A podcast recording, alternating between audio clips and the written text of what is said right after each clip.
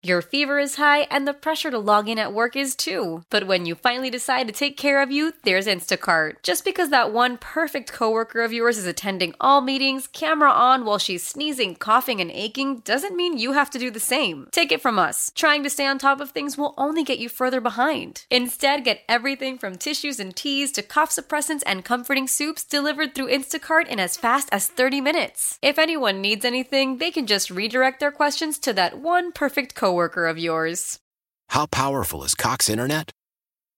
Powerful enough to let your band members in Vegas, Phoenix, and Rhode Island jam like you're all in the same garage. Get Cox Internet powered by fiber with America's fastest download speeds. It's internet built for tomorrow, today. Cox, always building better. Cox Internet is connected to the premises via coaxial connection. Speeds vary and are not guaranteed. Cox terms and other restrictions may apply. Analysis by Ookla Speed Test Intelligence Data. Fixed median download speeds. US Q3 2023.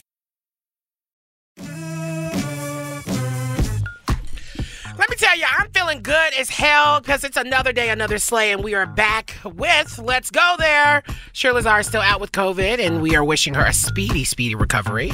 But guess what? Shar Jossell is filling in, so get ready. Hi, Shar. Hi, Ryan. Oh my God, you know it's going to be a wild one. It's going to be a good show today, huh? You know what? I'm actually a little stressed about today's show, and I say that in the best way. Okay. It's just I've been up since 6:30, and the headlines have just been Yeah. The headlines have just been sucker punching me all morning. We There's a lot of lot news to cover. There's a lot of news, but we are going to walk you through it. But here's the thing Can you believe it's already the first day of December? Are you getting the end of the year anxiety as I am? Ryan, I got end of year anxiety around September 19th.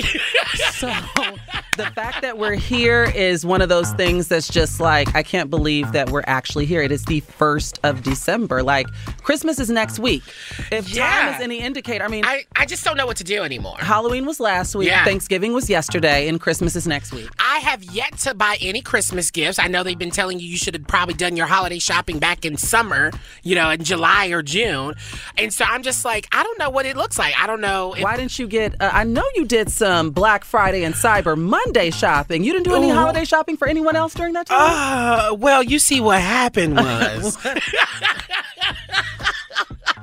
no, but you know, we are actually going to be talking about all of the holiday shopping you need to know so you do not get scammed online because the scams are happening for sure. But also, today is World AIDS Day. Um, and so we're most definitely going to be discussing that so much on the show today. I'm very, very excited. Let's get into top of the hour headlines. Like I said, today is World AIDS Day, a day devoted to raising global awareness of the ongoing epidemic that has taken over 36 million lives since it began. Now, while the HIV infection rate has drastically reduced overall, a new report from the CDC has found that rates remain disproportionately high for gay and bisexual men, and especially men of color, right here in the United States. Uh, the CDC said that 66% of new HIV infections in 2019 occurred in gay and bisexual men. The director of the CDC's uh, Division of HIV uh, Prevention called this, quote, one of the largest disparities in existent public health.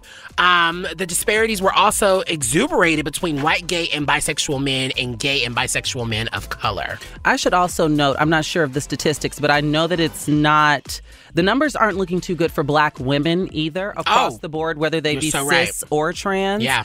And so, yeah, on this World AIDS Day, I just encourage everyone to do your research because even as we transition into the next year, there's still a lot of ignorance and stigma around HIV and the conversations around it. So, And um, that's actually something we're going to be talking about a little bit later on in the show because we really want to look at World AIDS Day um, kind of in this ongoing pandemic world. There's an article that talks about in a post pandemic world. But as you know, there's a new variant and we are still in the pandemic. So we are going to be looking at that and seeing really how things have evolved. Have things gotten better? Should we find a cure? All these wonderful things. Um, so. Yeah, we got more coming up in the um, uh, in our headlines. Real quick, I want to talk about Roe versus Wade because we are talking about the big debate around abortion today as well with the Washington Post.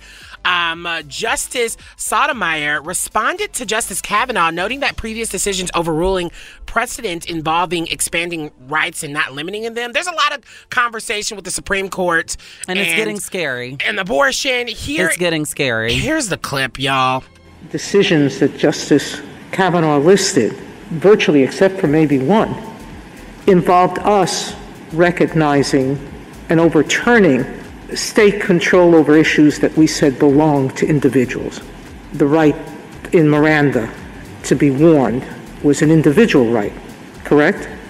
That's right, Justice Sotomayor. And I think that that is a key distinction with the list of precedents that Justice Kavanaugh was relying on. I think that there are really two key distinctions. And the first is that in the vast majority of those cases, the court was actually taking the issue away from the people and saying that it had been wrong before not to recognize a right. And I think that matters because it goes straight to reliance interests.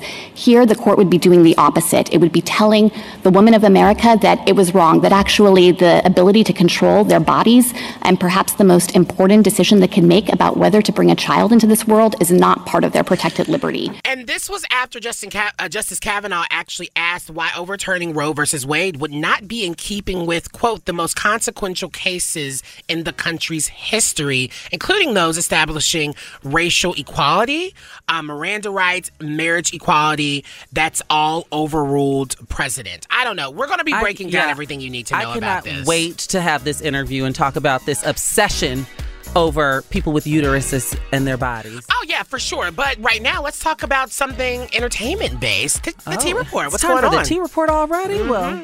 Sandra Bullock just recently appeared on today's episode, on the latest episode of Red Table Talk.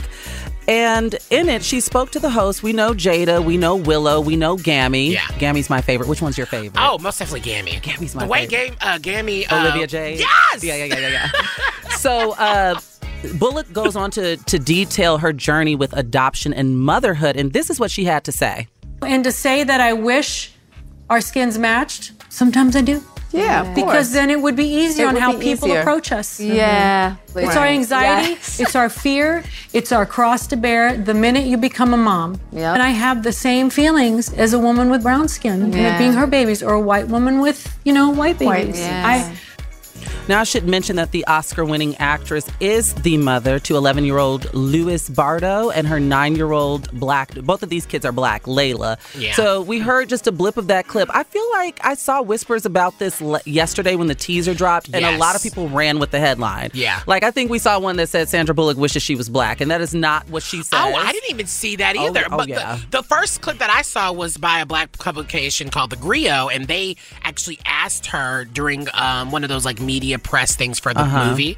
Um, they asked her about this, and she gave a really thoughtful answer. I had no clue that she was on Red Table Talk talking about this similar thing, which I'm happy about. She's known to be private. And didn't Charlize Theron kind of just say this? I feel like all yeah. of like the white Hollywood moms with black kids are now like talking about like oh, I am happy. My, I call my black friends and they taught me about edge control. Please, child. thank you. I need, I need, I want people to ask questions, especially yeah. if you have people around. And these community. conversations yeah. are necessary. We saw this like with people like Colin Kaepernick, how kind of you know he was raised by white people mm-hmm. and how they mm-hmm. kind of like ignored some of the racism that yeah. he dealt with, and so it's like nowadays you don't have a choice but to confront it. And I'm glad that they're having these conversations about how mommy and, yes. and, child are different. Sandra Bullock remains on my list of favorite white women. And she still looks so good. Did you yes. see the, the, clip? She does. She looks so good. She looks delicious. Yeah. She, okay, okay. That is a word I'm using. All right. Queering it up. ah, that is your T Report. We have it coming up every hour on the hour, so stick around for that. But up next, the debate on de- abortion continues, and conservatives may be closer than we think to winning the argument. The Washington Post joins us up next, so don't go anywhere. Let's go there with Shira and Ryan, Channel Q. Now, the, the, the debate on abortion has really been a long standing conversation, and a recent Mississippi case may have conservatives believing that they have a chance at winning this debate. Joining us to talk about the big takeaways is Amber Phillips, politics reporter at the Washington Post. Amber, it has been a little bit of a minute since you've been back. Welcome. Yeah, thank you. I had a I had a baby earlier this year, so I'm back now. Oh, how's the little one doing? Congratulations. I, that was like the first thing I wanted to ask you. Yeah, thank you. He's great. I my whole family's brunette, and he popped out y'all with red hair. you have a ginger? I have a ginger. Maybe it was the milkman. I don't know, but Oh Listen, my you know it happens when those dominant and recessive genes get to playing. It happens. Wow. Okay. Well, uh, we could talk so much about this after this segment because we'll keep Speaking you of babies. right? But speaking of everything going on, I think before we get into the major takeaways from the hearing today, can you kind of break down why it seems abortion feels like it's at the center of a lot of the political conversation right now? It it kind of almost feels like it's it's not out of nowhere, but if you aren't someone who's constantly paying attention to the news cycle, it may feel that way. That is such a good question. I'm happy to answer that. I think a lot of it has to do with President Donald Trump. When he ran, he tried to court these evangelical Christians that are the the the base of the Republican Party, and he's not the typical buttoned up kind of guy that they tend to elect. But he said, "Listen, I will be the most pro life, anti abortion president you'll ever have." And he was. He took advantage of three Supreme Court openings to put three justices who are generally hostile to abortion rights on it.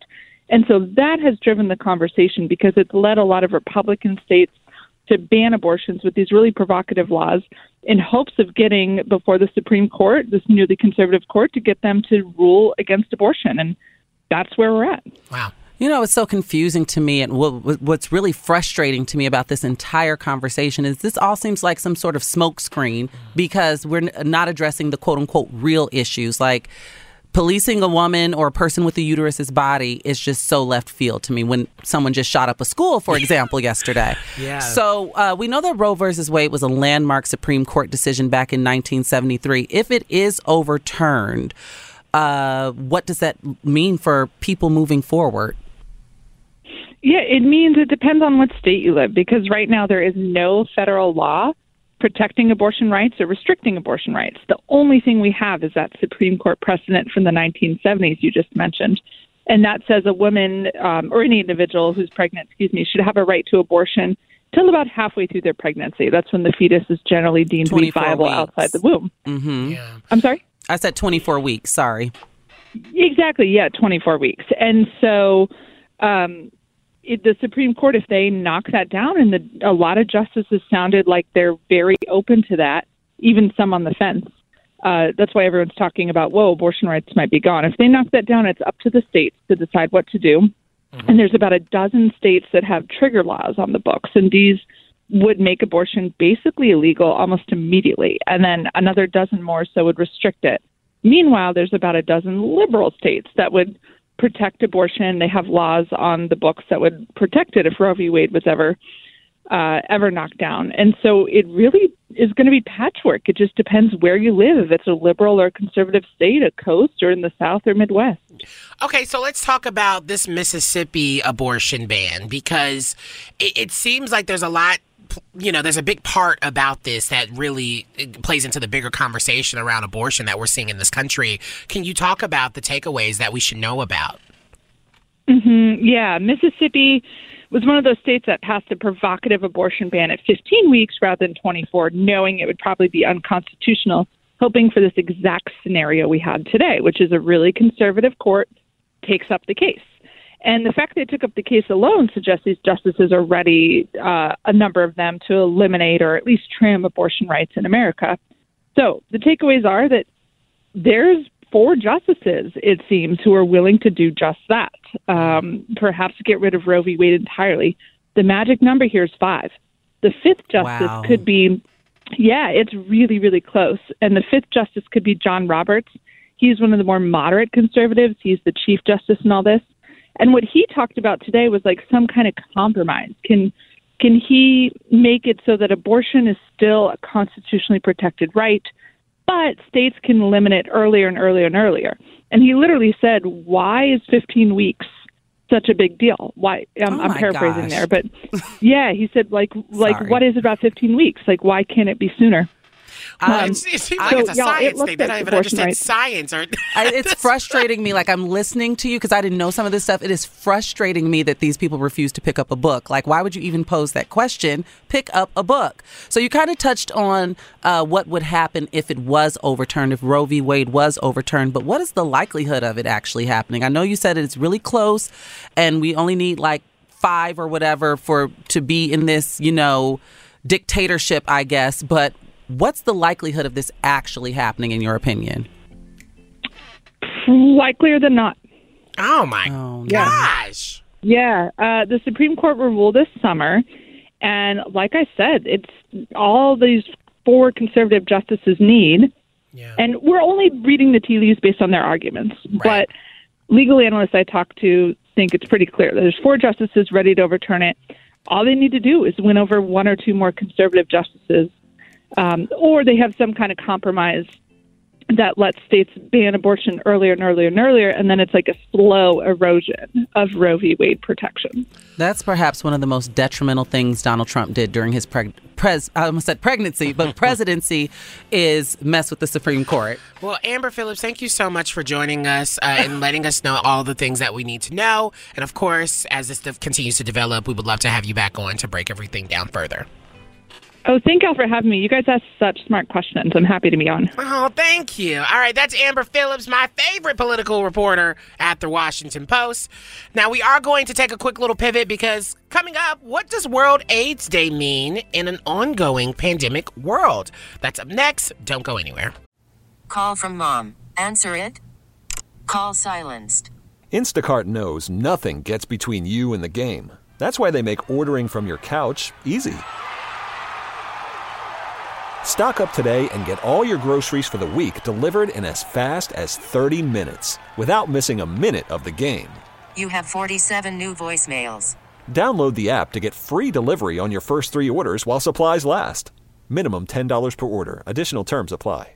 Celebrate and save at Ashley's anniversary sale with hot buys, your choice of colors starting at just $3.99. Ashley Sleep mattresses starting at $2.50. Plus, receive a free adjustable base with select mattress purchases and shop top mattress brands like Stearns and Foster, Tempur-Pedic, Purple, and Beautyrest Black with 60-month special financing. Only at Ashley. Subject to credit approval. No minimum purchase required. Minimum monthly payment, down payment, tax, and delivery may be required. See store for details. How powerful is Cox Internet? Powerful enough to let your band members in Vegas, Phoenix, and Rhode Island jam like you're all in the same garage.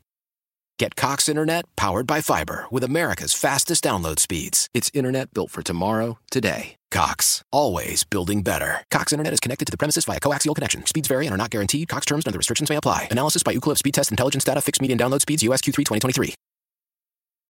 Let's go there with Shira and Ryan, Channel Q. to look at what does a day like this mean in this article said that it was a post-pandemic world but i can't even say that. It's like ongoing pandemic world right? Like We're literally dealing with Omicron. like and so I, I we couldn't have anyone else on the show that would is a better fit in all honesty. Dr michael Saag um, associate dean for global health in the school of medicine and the director of the uab center for aids research.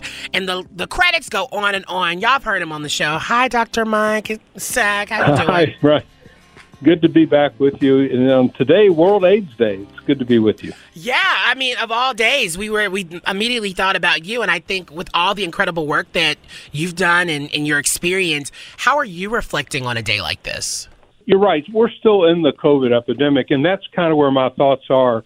Uh, I think back 40 years ago when uh, HIV um, exploded on the scene, and we didn't have much to offer anybody.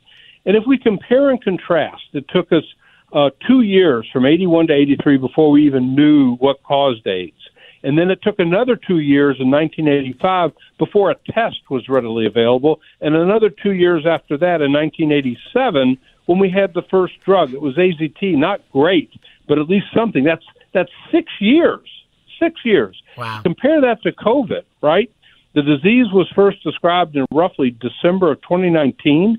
By January 2020, we knew the virus. We had it sequenced. Two days after that, candidate vaccines were created, one of which became the Moderna vaccine. Then we have tests. We have a treatment, remdesivir, that was approved by May of 2020. That's four or five months. So things that took us years to develop in HIV took us only months to develop with COVID. And I think the reason for that is because of all the hard work that was done on HIV science, HIV drug development, HIV vaccine development. Even though we don't have a vaccine, that work, that was the shoulders upon which all the hmm. COVID response was based. So that's what I'm thinking about, Ryan. That's that's my thought for the day. I think a lot of conversation has been around about has COVID hurt or helped the progress towards finding a cure or vaccine for HIV, and I think that's something that everyone really wants to to know. I think what we're learning in COVID can definitely help us with HIV, especially in vaccine development.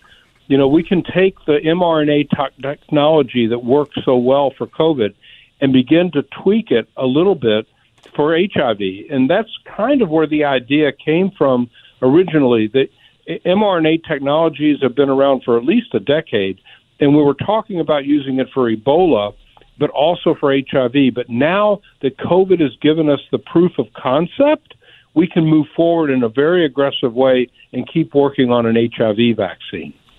What do you think needs to happen to make sure there's enough energy around AIDS research? Like, you know, today's World AIDS Day, and it seems like this conversation kind of just only bubbles up on December 1st, at least from what I hear. So, how can we make sure there's enough energy around this research for a cure? We, we really do need to keep pushing. Uh, a lot of us, like myself, um, got involved with HIV and AIDS at the very beginning or towards the very beginning. We've been at this for a long time. Uh, the younger generation that's coming along, I'm very impressed with. And so I think the energy is going to come from this younger generation with new ideas, new energy, dedication to really uh, getting us to 90 90 90, where we control transmission through multiple means, but also getting us to a, an effective vaccine. I think if we can do that in the next five to 10 years, I'd be ecstatic. As we're kind of wrapping up this conversation on World AIDS Day, I can't have you here without talking about, of course, COVID, right? And I just want to know your thoughts on this new variant. Are you worried about it as a healthcare professional? What are your thoughts? It's inevitable that these variants are going to emerge. It's just like with HIV. Within the body, once somebody's infected with HIV, the immune system responds, and then the virus mutates very frequently to avoid immunity from uh, from within somebody who's infected. The same thing's happening with with COVID, except on a population level. The virus is transmitted from person to person, and as that happens, the more people that it infects, the more likely that a mutation is going to happen. And when that mutation has a little bit of a growth advantage, like Delta did over the summer, and like Omicron now coming in from South Africa, there's a potential that Omicron could gain a foothold here and throughout the world and and and have a growth advantage. It, whether or not it's going to cause as much illness as Delta, I think remains to be seen. We still have to prove that the vaccinations that people have had, including the booster, will protect. I believe it will, uh, and I think we're going to be all right. And so, if that's the case, what we really need to do worldwide, but especially in the U.S., is quadruple down on getting people vaccinated. That's the way we're going to gain control of this. And when it's time for the booster, get the booster. Well, Dr. Saag, actually, I just had another question pop up, and this was something I was talking to Shar about yesterday um, off air. I, I just continue to wonder, especially you're in Alabama, and these local like hospitals we don't have any real knowledge of this variant as and we're still trying to figure everything out. So it's one of those things where how what resource do, do these hospitals have to to say oh this is the variant this is the omicron variant right. versus it just being an, another variant? Yeah. Lambda. What what what what resources are are we lacking in that way? Right now as far as Alabama and the South goes, we're not experiencing a lot of cases of anything. It's cooled off some it will come back. I mean, we just yeah. got to be honest about it. And it could be Omicron, it could be something else. And to me, the reason it's going to come back is because we just don't have enough people vaccinated. 40%, 50% of our population in our region are unvaccinated. And that's just a tenderwood for the wildfire of whatever variant is coming along. And it just will catch fire. And then, like you're saying, the hospitals can become overwhelmed again, the clinics, et cetera we are going to be emerged with new treatments. Uh, FDA is looking at a couple right now from Merck and from Pfizer. That'll help us, but we really just need to take advantage of the vaccine that we have yeah. and get people to take it. Well, thank you so much, Dr. Saag. We really, really appreciate you for joining us, and thank you so much for all your incredible work that you have done for AIDS research. We appreciate you for being here. Thank you, Ryan. It's great to be back with you. Let's go there with Shira and Ryan, Channel Q. Well, all right. We are back and coming up this hour, honey. We talking holiday scams and how to avoid them. And of course, y'all remember when everybody was pressuring each other to live your best life or be your best selves during the quarantine? Well, how did that really go for you? We're going to talk about it and how it impacted us. Yes. Right? Because we've we've talked about it for hours off air. So this will be fun. And of course, that is Shar Jossell filling in for Shira Lazar, who is out. Um, and we have a lot of show coming up. So get ready for that this hour. Let's go ahead and jump straight into top of the hour news headlines. So Dr. Fauci addresses the first confirmed case of the Omicron variant in the U.S. Here is what he had to say. Here's what we know right now. The individual was a traveler who returned from South Africa on November the 22nd and tested positive on November the 29th. The individual is self quarantining, and all close contacts have been contacted, and all close contacts thus far have tested negative. The individual was fully vaccinated and experienced mild symptoms, which are improving at this point. So, this is the first confirmed case of COVID 19 caused by the Omicron variant detected in the United States.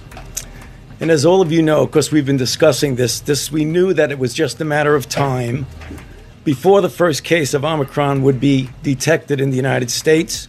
My thing is, this is the first case that we know of, but there was planes that were being stopped with multiple cases on those planes, like 61 people Yeah. on one plane. And so, how do we know there weren't people that left before that, before they even detected those cases of those planes? And so, I.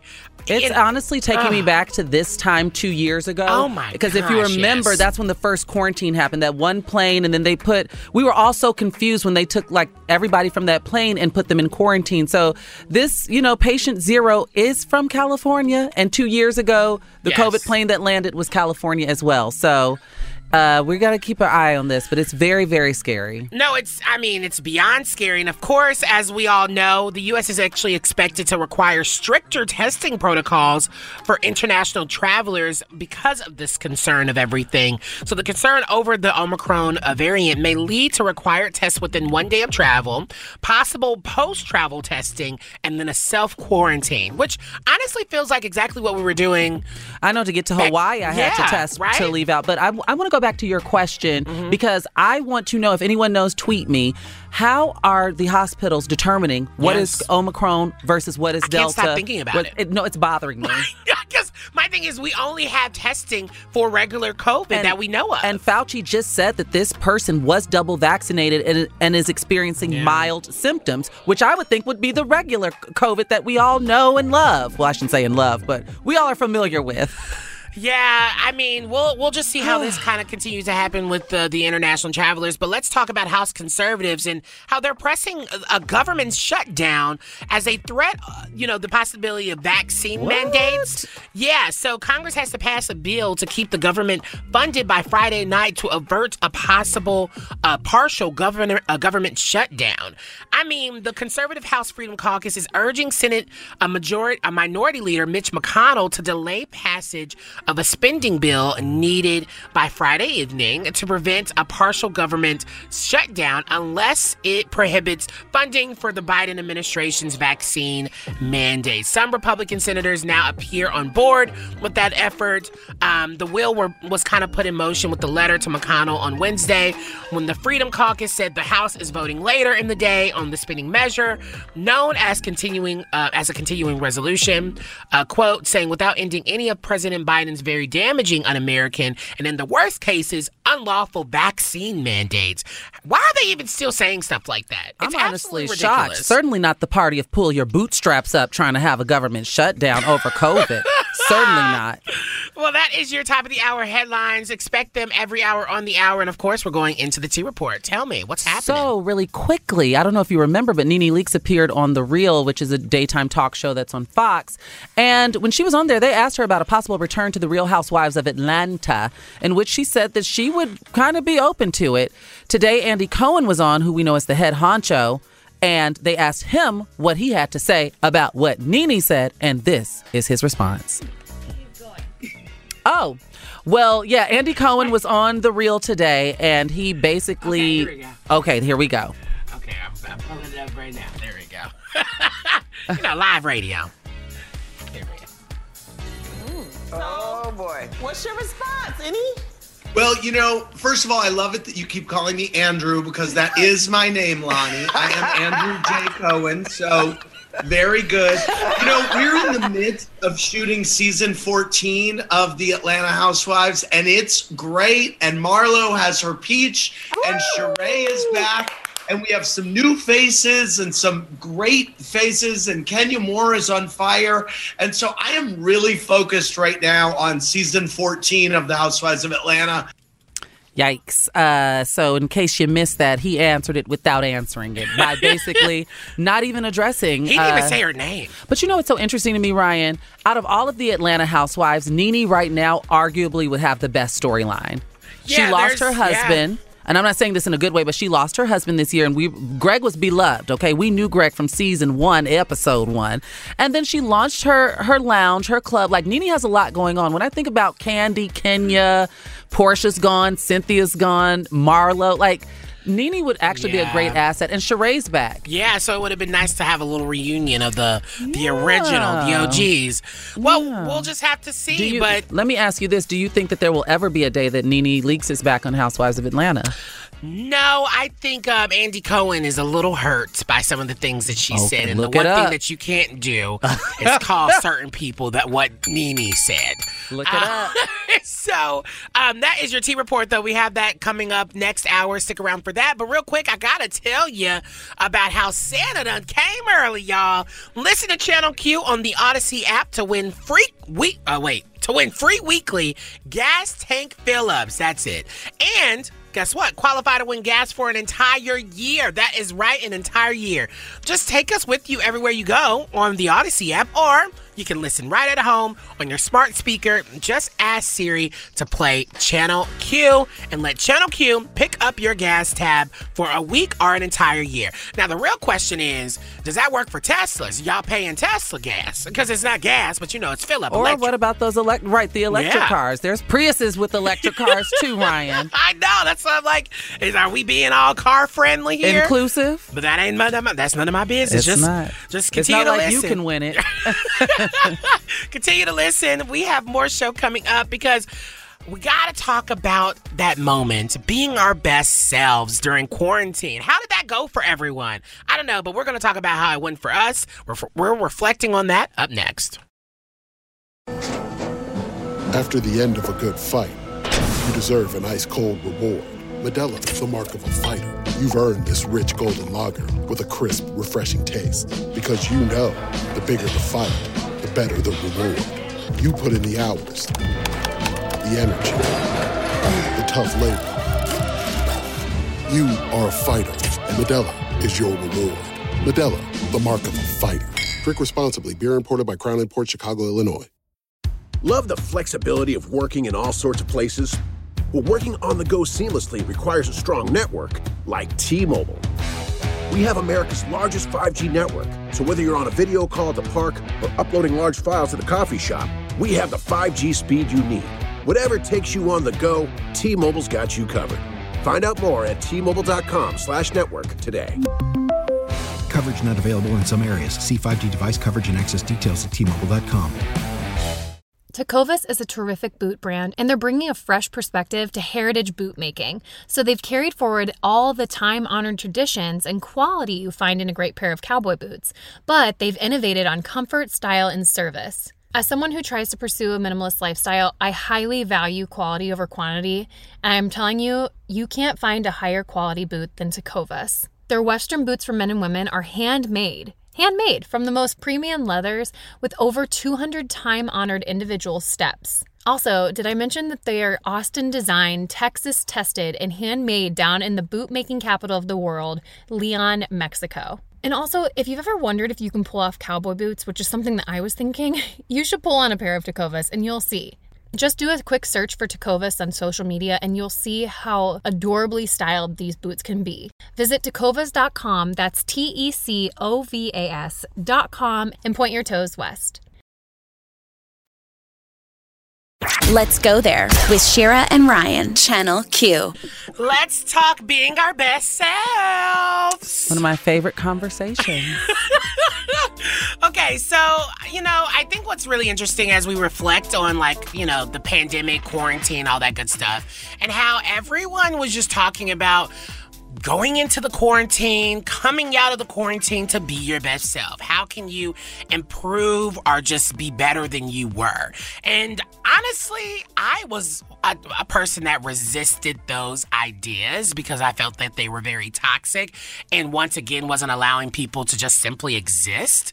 Um, but I and a bit cliche, really. yeah, no, it, it really was. It really was. But I, I, I, I hate that thing that somehow we end up doing, or somehow like what wellness spaces and kind of toxic positivity can do. It can try to be motivating. It can try to give you like uh, moments of saying like we really want to pour into you in a way that feels positive, Mhm. but completely misses the mark of the context of the situation that a person's in. Mhm. And for me, that bothers me. And I think that's a lot of what we saw and a lot of the conversations about being your best selves really existed in. And if we're being honest, a lot of these types of initiatives are really caused, there has to be some sort of tipping point typically. Yeah. Like even when you intentionally go it, approach something in that Yeah. way, you only get so far. It isn't until you're, you know, you face down, you Yeah. know, in tears, you know, dealing with your stuff, is that then a launching pad to then do and be better. No, you're so right. So, what did you do to make yourself feel better in the pandemic? If, do you, is anything coming to mind to you? I mean, in the pandemic, I did do a lot of cooking, but Yeah. I and more cooking than I think I've ever done in my entire life, and I can cook. I got a cutting board. Um, right. I got an air fryer. I got a. Now I've been had a cutting board. That's a home essential, Ryan. No, I, child, I but never you're a bachelor. kitchen. Yeah, I was about to say you're a bachelor.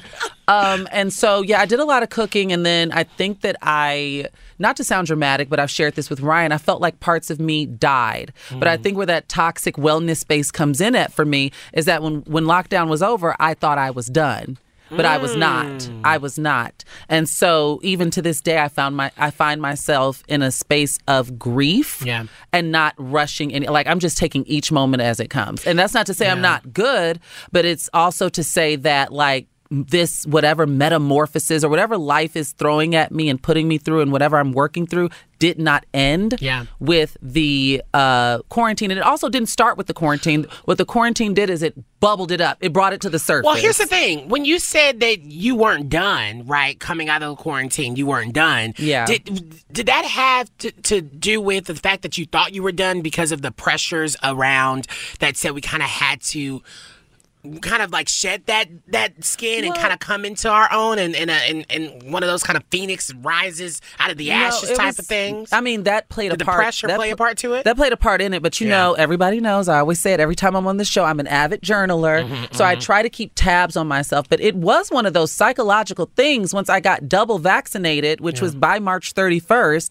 things were starting to. Like I took my first vacation March 13th. Like Yeah. the world started to. I started to anticipate the summer, and with the summer comes sunlight, joy, Yeah. barbecues, pools, parties, and you just think that you're done. At least I thought I was I was done. And then this summer ended up it was like double dutching, like simultaneously having a good time, but then sometimes literally in shambles at night or when I'm driving home like I'm in tears because I was grieving something. Yeah. And so it was just this weird dichotomy to kind of like exist in. Yeah, I remember the pandemic for me. Like, I think I was for what I did to make myself feel better in a lot of things was. I was trying to cook and learn to do recipes and stuff and buy like, you know, actual kitchenware and, and things to make me like, oh, okay, I'm doing something. Fresh produce. Yeah, you know, I was trying to do something. um, but I, I, I think for me that what I really tried to do to make myself feel better during that time, I, I started therapy again. Um, because I needed it. It was so much from the racial awakening that was kind of happening in this world, this Yeah. this country, and then just what we were talking about here on uh, on on at work. It was just like a lot of things going on, and even then, I was even trying to like work out more. I felt like I put a lot of pressure on myself to try to come out of the quarantine with like being hundred pounds lighter Uh-huh. and and having a story to tell. and have a story to tell and pop up on Instagram being like, guess what I did? But that didn't happen. And I think I, I never really talked about it or anything, but that really did kind of affect me in ways in the big in in moments of being like, well, why can't you just stick to something?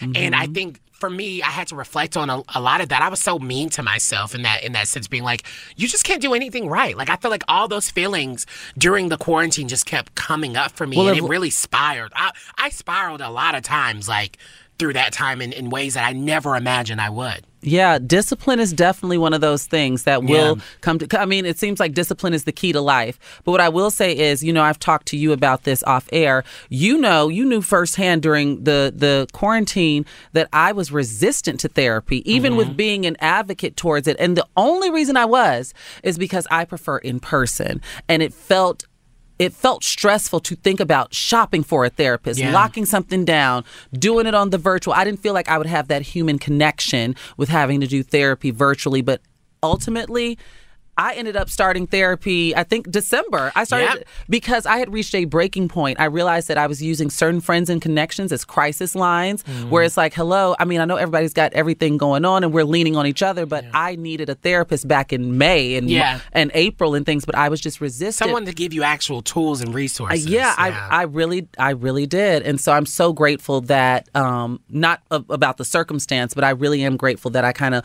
just was like, you know what, we're just going to do it virtually because it was Yeah. a great help, and then that therapist I was working with at the time held my hand to the finish line of, of ending something, so it was great. Yeah, and honestly, I feel like uh, as we wrap up here, I, I'm super grateful for the quarantine in the sense of like to be my best self was to surround myself with the best people, and I think I, I was able to grow close.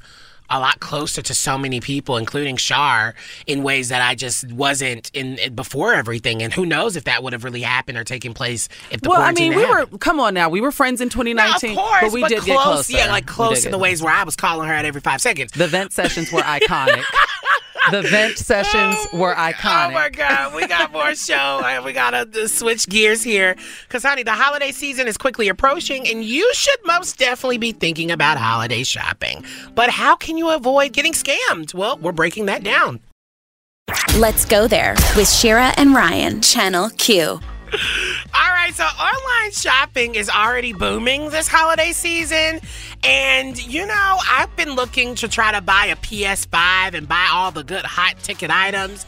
And honestly, the scams are everywhere. Oh, but yeah. how do you avoid them? We have Colleen Sinclair, um, an associate professor of social psychology at Mississippi State University. What's up? Thanks so much for joining us. Hi, thanks for having me. Please help me. How do I not get scammed? Well, um, not to hate on Facebook, but maybe if you are on Facebook or Instagram, just don't buy anything off of there. I'm just going to put that out there. Uh, just, you know, I believe they are ranked number one as the primary source of where you can find a number of online scams. Um, otherwise, I might say, you know, you can channel my mom, where she taught me when I was little if it sounds too good to be true, it probably is. Mm-hmm. So a lot of these fake ads are for things that are stolen off of Etsy, where like artisans have put in a lot of work on creating these products, and they usually sell for hundreds, if not thousands, of dollars, and you see it for oh, it's on sale for twenty nine ninety eight. That's just Probably unlikely. Like, yeah, there's there's one site. What's that site? Is it Wayfair or Wish or something like that? Well, Wayfair's a Wish. furniture s- uh, site. Well, nevertheless, yeah. listen. Wayfair's legit. Wish is not. okay, because I was about to t- I was about to make a joke because I will never purchase anything off of Facebook, but I am prone to purchase something off of Instagram, and I know they're owned by Zuckerberg. They're both the Yeah. same company. You know, people uh, buy Exactly. things off of Facebook Marketplace all the time. I have so many oh, friends that I, do that. I bought my refrigerator off Facebook Marketplace. That's wild to me. Yeah, it was new though. Yeah, it's different off of Facebook Marketplace Versus an like ad. Your local, yeah, your social, um, like garage sale. Right, Um, right. but So- then you have like the things that are the little ads in the corner, which are being targeted towards you based on Mhm. algorithms. So yeah, those are usually pretty scammy. In fact, I think even somebody in California has filed a, a lawsuit against Facebook for um, not just promoting those ads, but actually recruiting scammers for Wow. their fraudulent advertising. And see, yeah, that's where I draw the line because I'll be on Facebook and I'll get, you know, Steve Madden ads and forever, like those reputable ones. But then Mm-hmm. every once in a while, how do you like determine, like, I'm someone who loves to support small business? But how do I check? Right. uh, how do I check a business's reputation to make sure everything is viable before handing over my account information? Do you have any tips about this? Sure, absolutely. So um, there are websites where you can check the reliability of a website. There's a site called Scamvoid, which allows you to check the whether or not a website has had complaints about it or has been noted as a credible source. And there's also sources like the FTC and the Better Business Bureau. You can even just Google the name of the site and the word scam and see what comes up. Likely, if there has been somebody else has been scammed already, they will write about it. But what you'll find is often these businesses, once like the word is out and they are known to be scammy, they'll just re up and change their name to something fairly similar. Usually it's like some mashup of a woman's name and a flower. I don't know why. um, and and then they, you know, so then if it's too new to trust, like if there's no record of it, also I would be real hesitant about taking it. But you can also check things like do they have a consumer reports line? Yeah. You know, do they have a, a complaints number? Do, what's their return policy? And is that page is that page even does it look sketchy? Does it have a lot of typos? Does it look like it was thrown Ooh, up yeah. in a minute? So those are things to look out for. Well, you know what's really interesting? Um, I was uh, looking at reviews with my mom online, and I was doing some shopping, and I feel like it's a generational thing where I I will go to look at all the reviews from Yelp to any website where the re- reviews are going off. It that will, you know, determine if I buy something or not. My mom's like, "Well, why are you looking at the reviews? Who cares? Just buy it." I'm like, "What do you mean? The reviews are telling you how that can really be helpful the product, right? So how should you continue to like look at stuff like that? Does it really mean you know that you should like is an important piece of shopping online?" It is an important piece of information, but you also bet it got to be critical in that regard too, because as we've heard, like sites and third-party sellers on Amazon have bought reviewers, um, and so they, you know, will give people a product, so they'll be a verified reviewer, and so they'll file fi- false reviews. So you want to see actual reviews with product pictures, um, a variety of those reviews, and so use all the information, but also still, you know, sort of weigh the site, you know, whether or not it's a reliable site or not. Because a lot of times they'll use fake reviews. You can check if they're if there's not a lot of information, if it's also a lot of broken English. Um, those are things that you want to look out for. You don't want to be one of the 2.1 million people last year who reported fraud to the FTC. Well, thank you Yeah. so much for joining us and giving us all these great tips, honey. I feel like I'm never gonna get scammed. you better not. You're a millennial. We don't do that. Oh my God, this is Colleen Sinclair, who's an associate professor of social psychology at Mississippi State University. We hope to have you back. I love coming on. All right. Um, we got more show coming up because, honey, we know so little about this new variant that is on everyone's mind, but we can barely figure out how to pronounce it. So we're going to try to attempt to say the Omicron, the Omicron, the Omicron, Omicron, whatever the transformer is. We got more show coming up next. As we turn the corner into the new year, a lot of people are looking to get healthier. That includes Hero Bread, who have just launched their new recipe using heart healthy olive oil. Hero Bread serves up 0 to 1 grams of net carbs, 5 to 11 grams of protein, and high fiber in every delicious serving. Made with natural ingredients. Hero Bread supports gut health, promotes weight management, and helps maintain blood sugar. All with no compromise on the taste, texture, and bready goodness you expect from your favorites. Now they're listening to their fans and updating their recipe with olive oil, an antioxidant rich oil that's been shown to reduce cholesterol and minimize the risk of heart disease. Try it today with code HERO10 for 10% off your purchase at hero.co. That's code H E R O 10 for 10% off at hero.co.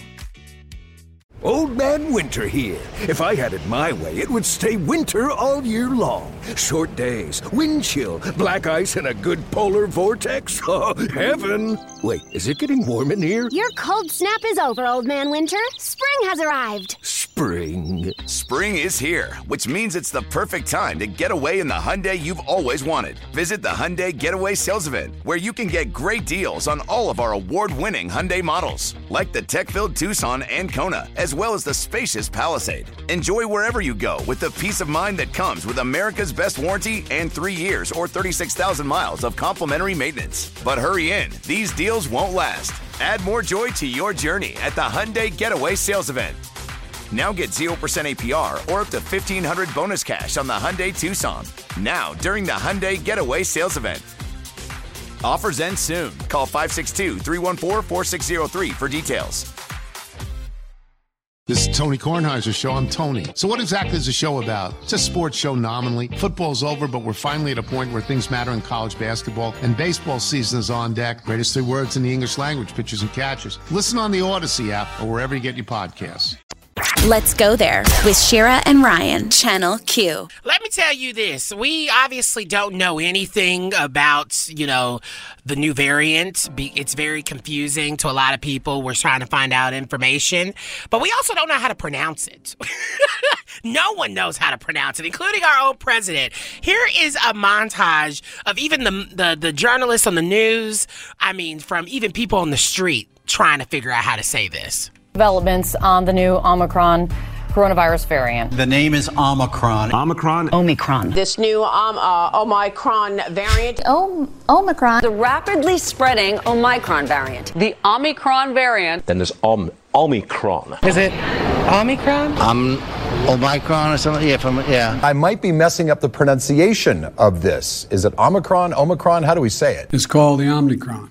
That's the funniest one. Biden saying Omnicron because I'm thinking of the Omni Hotel in Chicago.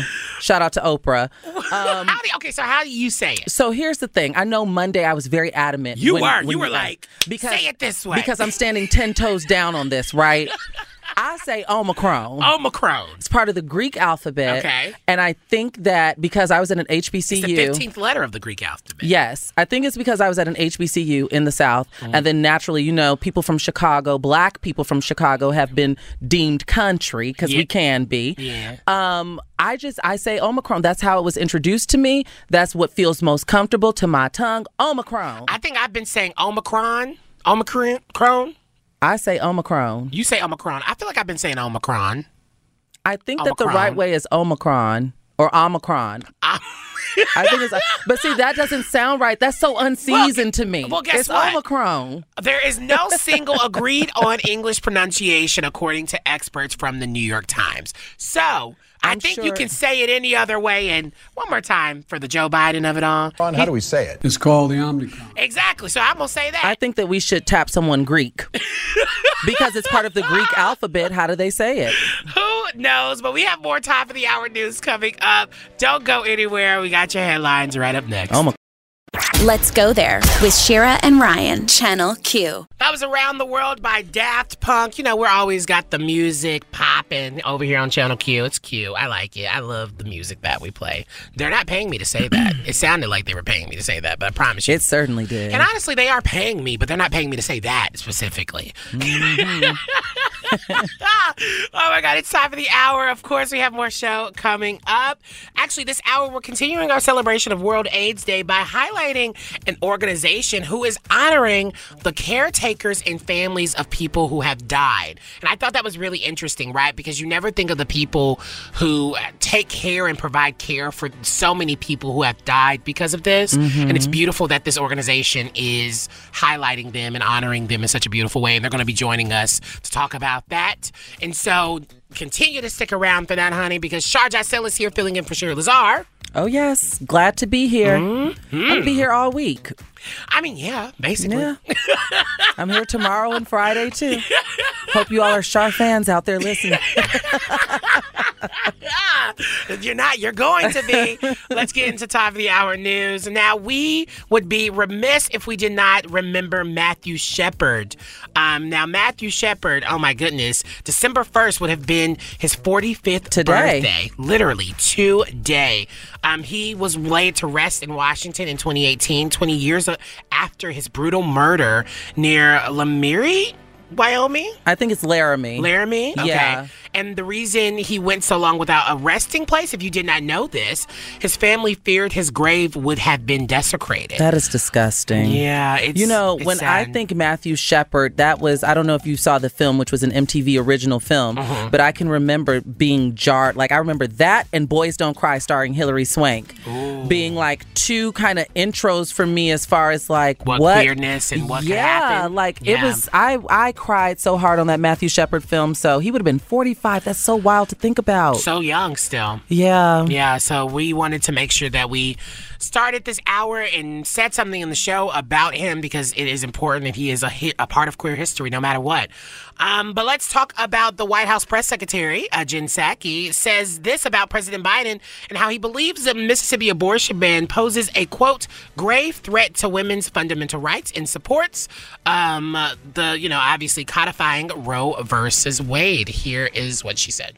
Uh, I would note that the president believes, since you gave me the opportunity, uh, that the Mississippi law blatantly violates women's constitutional rights to safe and legal abortions. This case presents a grave threat to women's fundamental rights, to all of our rights as protected under Roe v. Wade for nearly half a century. Every woman, every American deserves access to health care, including reproductive health care, and the president is deeply committed to the constitutional right as we've outlined before, and as he's mentioned before, he's committed to working with Congress to codify the constitutional right to safe and legal abortion as protected by Roe. All right, and of course, um, let's talk all things. Oh my God, this crazy story that's coming out of Michigan. There is an update. Um, if you did not know, a Michigan high school gunman, his name is Ethan Crumbley. He is 15. Um, basically, he is being arraigned as an adult terrorist, as police reveal. He had meeting. Uh, he had a meeting with his parents and teachers to discuss his behavior. Three hours before he opened fire in hall in a, basically in hallways, um, and killed four class members. So there was a meeting prior to this happening. Yes, he had tons of meetings prior to this. So yeah, he's in juvenile custody for the shooting at Oxford High School on Tuesday. He posted a photo of his father's gun over the weekend, pretending it was his. Um, they're saying his motive for the shooting on Tuesday remains unknown, but classmates say he was being bullied. And we should mention that the gun just was ordered, like just arrived at the house Yeah. on Friday, It last was his fa- Friday. it was literally his father's. It was his gun, father's. Yeah. Yeah. it was not for him. It was his father's gun that he just purchased on Friday. Yeah, and unfortunately, four kids were ki- uh, killed, ranging from the ages of 14 all the way to 17. Um, and yeah, oh my goodness, it's just, it's really, really it's really sad. terrible. And you know, I was sharing with Ryan and producer Vanessa a video clip. Uh, there's tons of videos cir- uh, circulating online about you know that the kids took in the moment of distress. Oh my God, those videos are crazy. So much trauma. Yeah, so that is your uh, top of the hour news headlines, everything you need to catch up on. But let's go into something a little bit more light, I guess, It's in the not T light. report. It's not, really. light. It has to do with gun violence as well. Gosh. So Alec Baldwin um, is doing his first interview about Rust, the Rust set uh, shooting that happened, as we all know, on the set of his film. That's taking place later this week. This will be his first interview since um, the murder. What was her name? Helena. Yeah. Yeah, she. We know. We know that he killed accidentally. He killed someone working on the film. Now, the 30 Rock actor sat down with ABC's George Stephanopoulos on Tuesday for an 80 minute interview that's going to air at 8 p.m. on Thursday. I should mention that this interview, George Stephanopoulos said that they had a, um, a conversation that was 120 minutes, like it, but it's whittled down to 80 minutes. Take a listen to the promo, though. Someone who was loved by everyone who worked with and liked by everyone who worked with and admired.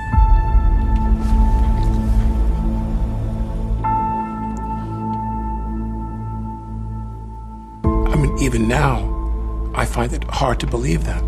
It just doesn't seem doesn't seem real to me. You haven't said much in public since that tragic accident.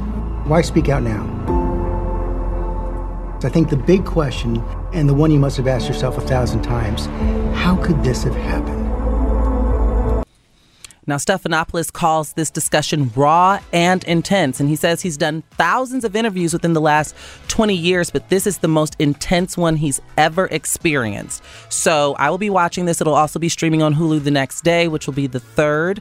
This airs again on Thursday, the second on ABC. Will you be tuning in? Oh, I am most definitely watching. This Yeah. is going to be really, really interesting to see what he has to say about the the and, moments. And Stephanopoulos says that there's no skirting around any question. There was no question off limits in Baldwin. And it's interesting because there's all these lawsuits now piling Yeah. up. But I would said assume he's been cooperative. It's just unfortunate what's happening. it's really terrible. But that's your T report. You can expect that every hour on the hour. And of course, you can always check wearechannelq.com for all the stories that we are covering and at LGT Show for all of social means on, you know, we, we love for you to follow us and let us know your thoughts. So, of course, coming up, we are celebrating World AIDS Day by honoring the caretakers that have provided care to thousands of lives lost. You will not want to miss this amazing conversation coming up next. Let's go there with Shira and Ryan, Channel Q. Okay, so let's talk about negging. Um, not Excuse pegging. me? Yeah, not pegging. I was about to say, now you didn't already ask me to leave once. I'm going to tell the listeners later why Ryan almost made me walk out of studio. But go ahead. Go no, ahead. this is not fair. Um, but there is something called negging, right? And it's really interesting. It's all about this toxic dating trait and it's a tactic. So if you thought nagging a partner was bad, you haven't seen negging yet. So someone on this podcast called Swipe Fat. Um, and it is a show about uh, dating as a plus size woman. Wow, I, I can relate. Um, says, I was with a guy once and we were all in a car and he was like, You can sit on my lap, but you might be too heavy.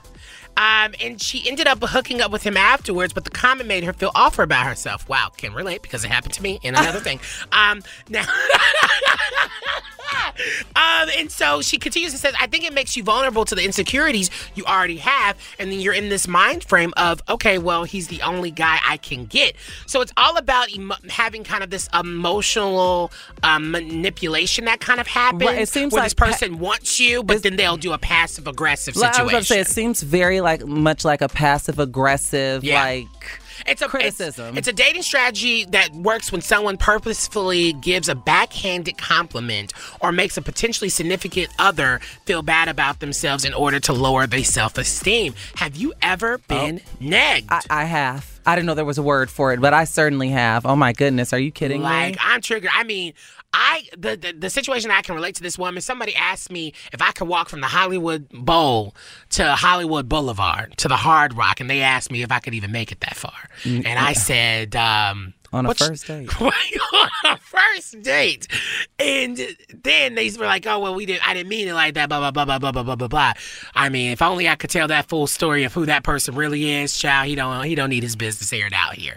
But I've just negging more, happens. I was about to say I've just more so experienced feelings of being made to feel inadequate, um, Mm. and just I guess trying to comparing me or or measuring me up to a cis woman, Mm. and um, that gets in my head. Well, it used to. I don't. You know, I'm a nun now. I'm on dating apps, but I don't talk to men. But you're, I don't, you, are you a nun because of that? Like that kind of led you into nunness? Partially because I find it, it the whole process is just so exhausting. Yeah. It, it really is. Getting to know new people for romantic purposes is very tiresome. And so It really is. I'm like, as much as I think I want companionship, because I don't know, because I, you know, it's been a while, but it's just, it's something, it's just a, pr- in practice, it is, it's really exhausting. And my thing is, it's like, why even make a deliberately like rude remark towards someone and then kind of try to disguise it as like, oh no, I didn't mean it like that. Well, in fairness, Ryan, you know, communication styles for everyone, it may not be as intentional or as manipulative as this, you know, article is made. mapping may out. just be like, that's what they just- used to? I was about to say, some people, that's just how they talk. Some people are just naturally rude or can't read the room, so to speak. Yeah. So I don't think it's always as intentional and and um, manipulative as this is out to to make it. But there Yeah. are people who are like that. And I think they, I think there are people that are like that, and they know they're like that because they want some sort of control of the person, the relationship. Maybe they're like insecure themselves, and they they want to make sure this person gets mm-hmm. so, to such a low point Make sure that they you- have nowhere else to go, and it's only them that they feel like. It's like you can literally groom someone into thinking that you're the only person that will feel loved by them. Yes. Yes. It's disgusting, and it happens all the time. and it's so bad. yeah. It's so so bad, and it makes me. Um, I feel like that is the reason why I've, I stayed in situations because of the fear of being like, yeah, I mean, who knows if I'm going to find anyone else? Who knows if I'm going to to be able to be feel connected to anyone And else. I also think that happens when you're marginalized within the marginalized, Yeah. within the margin, so Yeah. to speak. Those questions certainly do uh, pop up. But that's why, listen, we all working on rebuilding self esteem and things like that. But I hate that how easy that manipulation can can happen because all it takes is to get you in a vulnerable spot you know sometimes yeah. they they're attracted to your light if your light is shining very bright they want to make sure that they can control the switch the Now- on and the off switch Listen to this. A 1965 study conducted by social psychologist Elaine Walster found that men saw women with lower self esteem as more attractive. And I'm going to tell you why. Please. I'm going to tell you why because it all boils down to control. It all boils down to if you have high mm. self esteem, this is how I look at it as a woman who dates men. If you mm-hmm. have high self esteem, it is an intimidation. And it's an intimidation because it's a call to action for them to then rise to the occasion Yeah. in order to get with a girl like me. Yeah, yeah. So if I have a lower self esteem, you can continue vibrate being vibrationally low mm-hmm. and you don't have to do or be a better person because why? You There's no just- point. I don't. I don't need to sh- give you anything because you're already accepting me at this point. She's hot and she doesn't believe in herself, the ideal woman. And I'm going to control Oh. and manipulate her. But if she's hot and knows what she brings to the table, you feel, uh, for whatever reason, they're conditioned to feel inadequate. I don't know if Blame have heard patriarchy. this, but let me tell you, I, I always think every single morning when I wake up, liking men is the ghetto. It really is. it really is. Oh my God, we have more show coming. Uh, don't go anywhere um, because you know the party don't stop until we want it to. Bye. Let's go there with Shira and Ryan, Channel Q. Okay, so let's talk about World AIDS Day.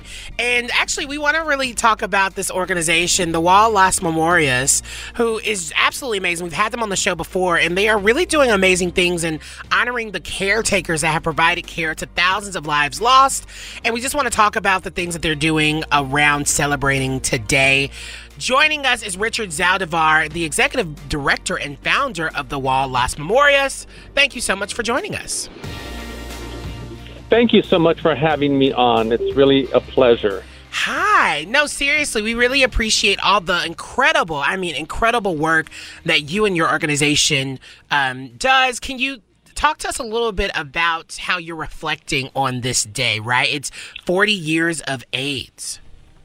Well, thank you. Yes, absolutely. So today's, as we're this year, as we're reflecting on 40 years of AIDS, as you had mentioned at the top of the of the of the segment, uh, we uh, honored our caregivers this last Sunday at the Hollywood uh, Methodist Church. It was a very moving tribute to all the organizations and hospitals that took care of AIDS patients for the last 40 years.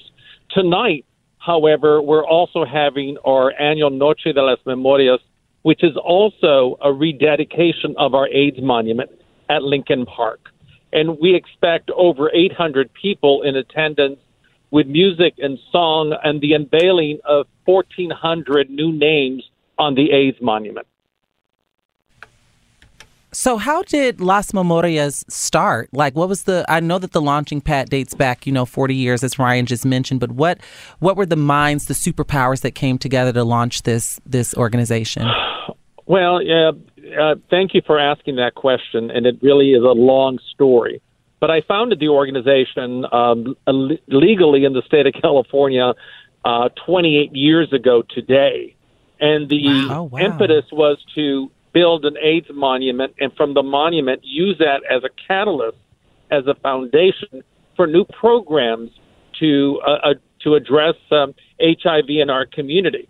And so my best friend uh, shared with me back in 1989 that he was HIV positive, and it's an it was a chilling um, it was a chilling story, and I remember him to this day, him suffering with the stigma and the bigotry around this whole issue. Um, and so I decided to do something, and it was my dream about building an AIDS monument um, that was a catalyst for this organization. Wow, that is, I mean, beautiful because I, I think, especially now more than ever, we talked earlier in the show about what does, you know, a day like today look like in a, mm-hmm. a, a ongoing pandemic world. And I wonder, have you thought about that in, in the sense of how the pandemic has really kind of impacted AIDS research and the ability to find a cure or a vaccine? Yeah, it has, you know, and I know there is there's a lot of sentiment in our community about and and some anger, right, about you know the pandemic, COVID pandemic took over the world uh, a year and a half ago, and yet we have vaccines for COVID, but we don't have a vaccine for HIV. Mm-hmm. And so I, I, I just want all of us to be those role models of of teaching other folks how to do education and prevention, and knowing that you know the docs are at work, science is at work in finding uh, vaccinations for HIV in the future. Um, but I think we, as who have dedicated so many of our years to the fight against HIV and AIDS, we're in the forefront, and we're able to teach other folks and other community organizations how to do outreach and how to talk to people about COVID 19. The real problem that we're looking at is very similar when we're talking about COVID 19 and HIV. It's the underserved populations that are really hurting the African American and the Latino community. And so it, it, we're dealing with cultural issues that are challenging to providing health prevention to our communities. So we have a lot to learn. We have a lot to showcase. Uh, but I think we the most important thing is for us to work together to resolve these issues. Well, I think because, you know, also Giving Tuesday wasn't too far ago, It was right? yesterday. Literally yesterday. and I, I think about organizations like yours. How can people get involved to make sure you continue to run and, and help in, in whatever ways they can? Well, and th- thank you for that question. People can donate to our organization. We do other work besides just HIV. We work the LGBTQ communi- community in addressing crystal meth, uh, in addressing substance use and mental health prevention. But they could get involved with by donating to our organization, by volunteering, by spreading the word that we're around. We're we're taking names for the AIDS Monument all year round. So if people missed out for today, they can always go online to our uh, website at thewalllasMemorias.org and submit a name. They could also send us an email if there's any way that we can support them. I think the most important thing, though, my friend, we have to build community. Mm-hmm. If we're going to resolve this, if we're going to end HIV, we need to come together. So I invite everyone to join us at the Wall Las Memorias. Thank you, thank you, thank you so much for joining us. We really appreciate your presence and all the work that you do. Thank you, and all the work you do. Thank you so much, and God bless. Ah, child, I don't do nothing, but thank you. that was Richard Zaldivar, executive director and founder of the Wall Las uh, Memorias. Memorias. And, you know, I can't roll my R's. I'm from the South. I tr- I'm going to give y'all what you get. But we got more show coming up. Thank you so much. That was a beautiful conversation and necessary. But we got to talk about Dr. Oz coming up next and how he's running for governor. Yeah. He's running for political office. Yeah, I don't know. let's- I don't know what Mehmet is doing. We got to talk about it. That's coming up next. Don't go anywhere. Let's go there with Shira and Ryan, Channel Q. Why are celebrities running for office? We don't want it. We didn't ask for it. And I thought Trump scarred us all. But guess what? Dr. Oz, yeah, the TV doctor, um, he has decided that he is entering the Republican primary field to replace the outgoing Senator Pat Toomey um, in Pennsylvania. And which is weird because he's not a resident of Pennsylvania. And uh, So weird. This track record for the Republican Party isn't looking too well. It's it's appearing like you all are grasping for straws. We've had, like you mentioned, celebrities Donald Trump, Herschel Walker, Caitlyn Jenner, Dr. O- like who's next? Um, well, my thing is, even though he's in, entering as a Republican, he could have he could have still just like chose a side that wasn't the "Make America Great" kind of stuff. That's what I'm But saying. guess what? He decided to do an appearance on Sean Hannity, and I'm just gonna let y'all listen to it yourselves. I say I'm a conservative. Uh, I used to say I'm a Reagan conservative. I would say I'm an America first, make America great again conservative. How would you describe in just a sentence your political ideology, philosophy? You're all running as in a Republican primary. How would you sum it up? I match yours. I think this country has all the building blocks to be spectacular. Not I match yours. So what here's in the, the, hell? thing. Yesterday, Ryan, when you were uh, absent, I was talking to Shira about this, and I actually had a little bit of faith in Mehmet Oz, only because I think I had become familiar with him, right? He's a Harpo production. Oprah introduced us to him, and he seemed like through the TV Mm-hmm. that he got a little bit of common sense to him. Now, I don't know about his medical advice, but he seemed. but he seems like he had some common sense to him. So I was hoping that he would be one of those Republicans. You know how they're always talking about how some people, like Meghan McCain, is a never Trumper, but she's a Uh-huh. Republican. Right. But like you said, it seems like every Republican that enters any type of political race is a Trumper. So it where, was all bull. so where are the ones that aren't Trumpers? Here's the thing there's no such thing because if you are trying to start out into politics, you have to go where the, you know, the voters are. And unfortunately, the most of the Republican Party and where the voters are, they all end up being the MAGA supporters. And that is where these new political folks are just people who have are envisioning their political career. They are literally just saying, who cares about integrity? Who cares about, you know, just being ethical? Let's just go with what we know that works in the Republican Party. And that's being outlandish. And that's going on Sean Hannity. And that's saying and telling Sean Hannity that you are the same political person, Yep. a MAGA Republican, just as everyone else. And then Which is here's the crazy thing.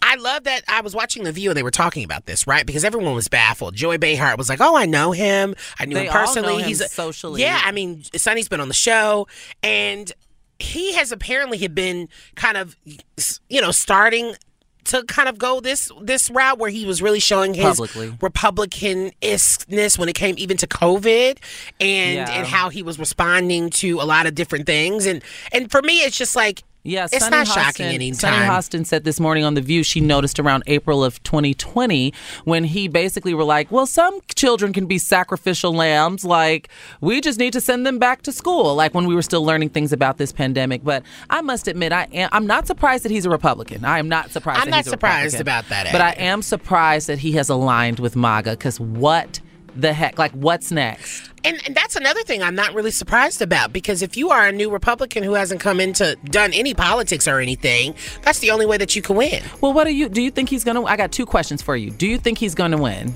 Well, if he starts talking about uh, uh, critical race theory and, and, and getting rid of books, he most definitely will. Also, what is the direction? Like I mentioned, Herschel Walker, Caitlyn Jenner, Donald J. Trump. What did the Republican Party is grasping for straws? Do you see celebrities just kind of throwing their hats in the ring moving forward? Because we don't really have that energy. Well, I should say the Democrats don't really have that energy on the Democratic side. I really hope not. I know you're bored and you're rich, but please get a hobby and not running for politics. Let's go there with Shira and Ryan, Channel Q. All right, it's time for my favorite segment. It is time for Yes, Queen. Yes, Queen. Oh my God, I always love the echo that happens. Yeah, I just listen. When you're not here, I got to do it, and it's just it takes a lot of energy to get up there in the rafters. You know, I just kind of just automatically stay there. Yeah, That is true. You know, in somehow- this scenario, you are the soprano and I am the tenor. well, let's talk about this current Jeopardy champion. Her name is Amy Schneider. She is using her voice to help other trans people. Um, the engineer manager from Oakland, California, won her 10th consecutive game Tuesday night, earning her a total of $380,000, the eighth highest total in regular season play. She has now become, drum roll, the first transgender contestant to qualify for the Tournament of Champions. And um honestly, she wore a transgender pride flag pin on last week's Thanksgiving Day episode to raise awareness. She said, "I didn't want it uh didn't want to make too much about being trans at least in the context of the show. I'm a trans woman and I'm proud of that fact, but I'm a lot of other things too." Oh, she sound like me. I literally tweeted last Yeah. night that being trans is quite literally the least interesting thing about me. Well, look at her. She So I actually love this. she actually said this. The fact is, I don't actually think about being trans all that often. My God. And so when appearing on national television, I wanted to represent that part of my identity accurately, as important but also relatively minor. Yeah. I mean, that's it. I'm honestly, I'm so excited for her. She's winning all the money and she she's like slaying it. I think uh recently, I think she's won up to three hundred thousand dollars. Yeah, girl. so far. three hundred thousand dollars. Yes, she did. To be uh, actually three hundred and eighty thousand dollars and two hundred. Take it home. Take the crown. Yeah, she deserves. Um, and she also said that the Thanksgiving holiday marked the right time to wear the trans pride pin, as quote the community might be having a hard time right now. Um, so she gets a really big yes, queen, because she deserves. And honestly, the smarts is what's everything for me. Mm-hmm. So shout out to her. Yes, queen. Yes, queen. Now, coming up on tomorrow's show, because that's it for us, we're talking about everything. Uh, for oh my God, what are we talking about? We're talking about would you pay someone to listen to you vent? The rise of professional listeners. Yeah, that sounds like therapy, but it's not. Trust me. Um, plus, why you should question the kind of porn you watch. Have you thought about it? Well, you should. That's coming up and more. And of course, don't forget right after the show where uh, you should listen to Loveline, where Dr. Chris is talking about difficult emotions and self regulation.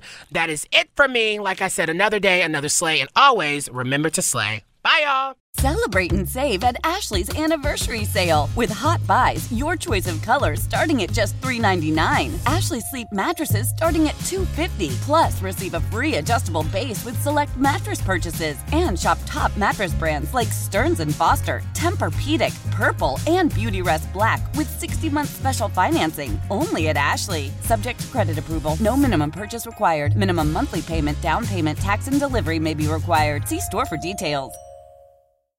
How powerful is Cox Internet? Powerful enough to let your band members in Vegas, Phoenix, and Rhode Island jam like you're all in the same garage. Get Cox Internet powered by fiber with America's fastest download speeds. It's internet built for tomorrow, today. Cox, always building better. Cox Internet is connected to the premises via coaxial connection. Speeds vary and are not guaranteed. Cox terms and other restrictions may apply. Analysis by Ookla Speed Test Intelligence Data. Fixed median download speeds. US Q3 2023. The national sales event is on at your Toyota dealer, making now the perfect time to get a great deal on a dependable new car. Like a legendary Camry, built for performance and available with all wheel drive, you can count on your new Camry to get anywhere you need to go. And with available features like heated seats and a multimedia touchscreen, you can stay connected in comfort and style. Or check out an affordable and reliable Corolla with a trim for every lifestyle, from the hip and agile sedan to the sporty hatchback. There's a dependable Corolla built just for you. Plus, both Camrys and Corollas are available in hybrid models, so no matter your style, you can drive efficiently and affordably. And right now, your local Toyota dealer has more vehicles in stock and is making delivery on new vehicles almost every day. So visit your local Toyota dealer and check out amazing national sales event deals on Camrys, Corollas, and more when you visit buyatoyota.com. Offers end April 1st. Toyota, let's go places.